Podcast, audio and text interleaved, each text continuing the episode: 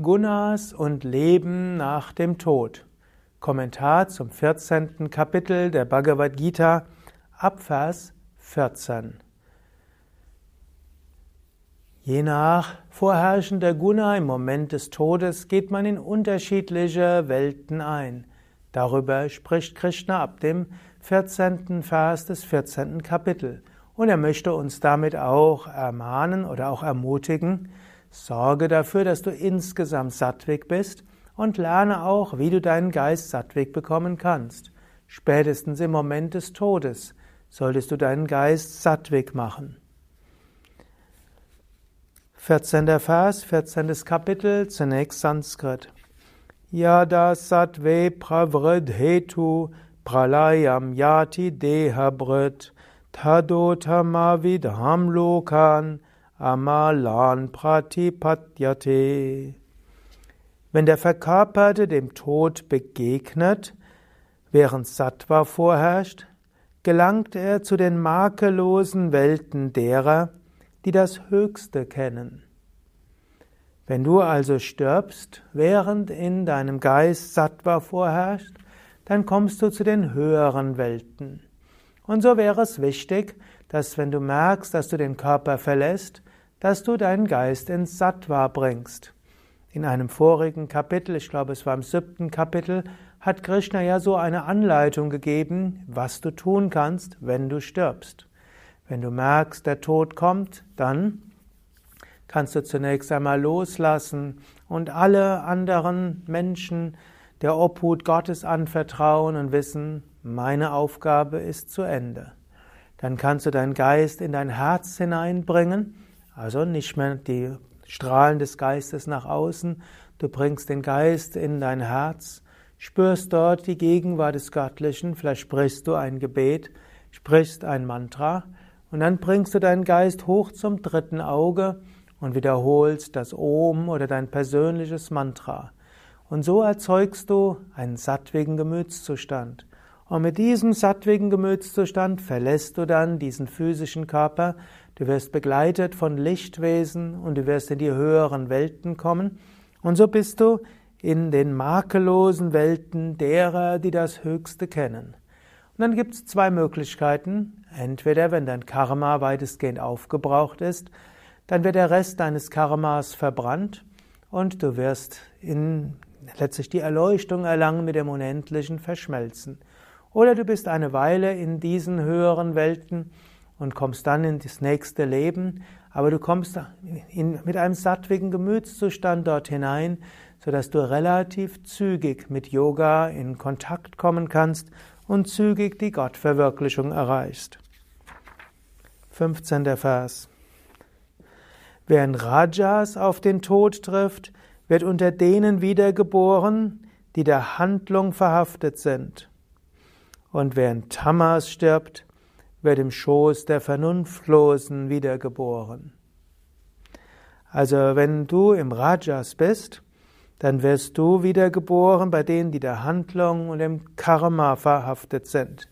Also wenn du zum Beispiel stirbst und dann denkst, oh, das hätte ich noch machen müssen und das hätte ich machen müssen und warum ist mir das passiert und das habe ich nicht richtig gemacht und ich hoffe, der kriegt nicht mein Vermögen und ich, was passiert jetzt mit dem und mit dem und so weiter.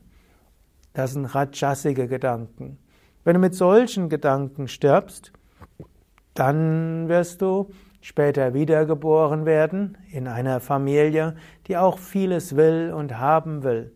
Du wirst also dort wiedergeboren werden, wo Menschen auch getrieben sind von Wünschen und was sie alles gerne hätten und was alles geschehen müsste und die sich vielleicht beschweren, warum das so und so ist und so weiter, die über das Schicksal lamentieren und Wünsche haben, was sonst so ist. Und vermutlich würde man sagen, recht viele Leute sind so rajasik. Und wenn du in Tamas stirbst, das heißt, irgendwo in Dunkelheit und irgendwo in Verzweiflung und Sinnlosigkeit und es war alles schlecht und ich war schlecht und alles schlecht und so weiter. Dann wirst du wiedergeboren. Er sagt hier im Schoß der Vernunftlosen. Vernunftlosen, man könnte es deuten, das heißt letztlich in einem tierischen Körper.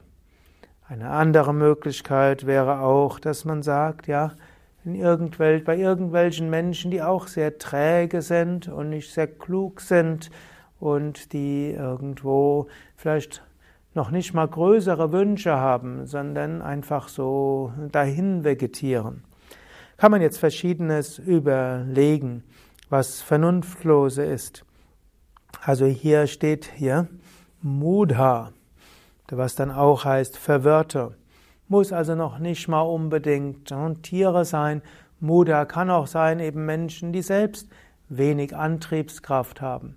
Wenn du also zum Ende deines Lebens eher depressiv und mutlos bist, dann kann es sein, dass du im nächsten Leben in einer Familie geboren wird, die auch mutlos und depressiv sind. Und dann gilt es, dort wieder herauszukommen. Gut, es ist ja auch manchmal die Frage, was passiert, wenn Menschen Suizid begehen. Jemand, der Suizid begeht, ist ja sicher nicht im sattwigen Gemütszustand, noch nicht mal im rajasigen Gemütszustand. Denn rajasiger Gemütszustand hieß ja, man hat Wünsche und denkt, ich kann sie erfüllen. Man ist getrieben und will einiges tun. Jemand, der Suizid begeht, ist jemand, der eher tamasig ist.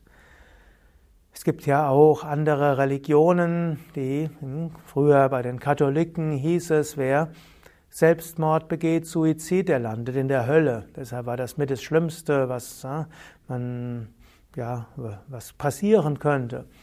Die Menschen, die Suizid begangen haben, sollten noch nicht mal beerdigt werden in, im Kirchenfriedhof.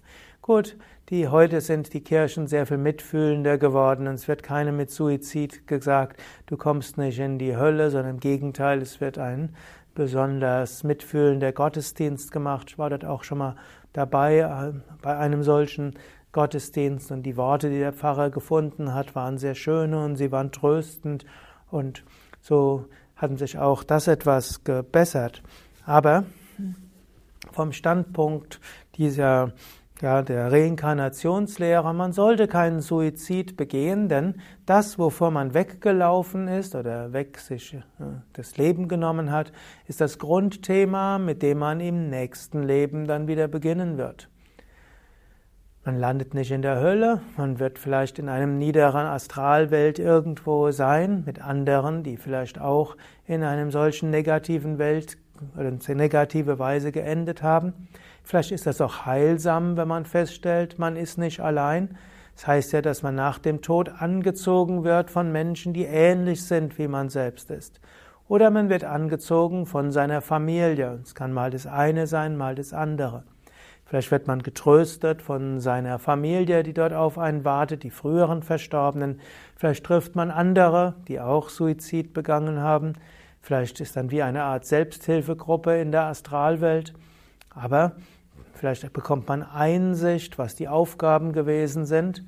Und dann wird man im nächsten Leben wieder mit diesen gleichen Dingen konfrontiert werden und hoffentlich sie diesmal besser lösen.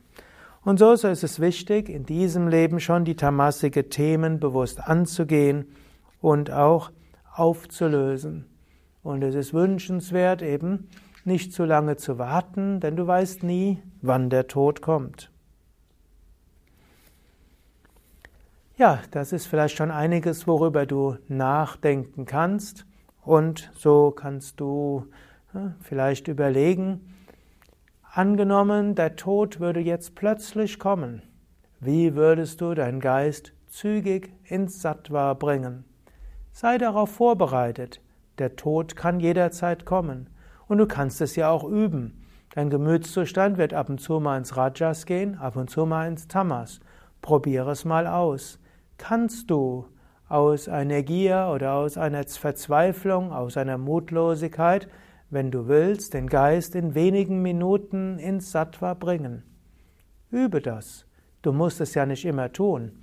Manchmal kann es ja auch mal gut sein, auch in einem tamasigen und rajasigen Gemütszustand zu bleiben. Aber es ist gut zu wissen, wenn ich wollte, könnte ich jederzeit aus einem tamasigen oder rajasigen Gemütszustand ins Sattva kommen.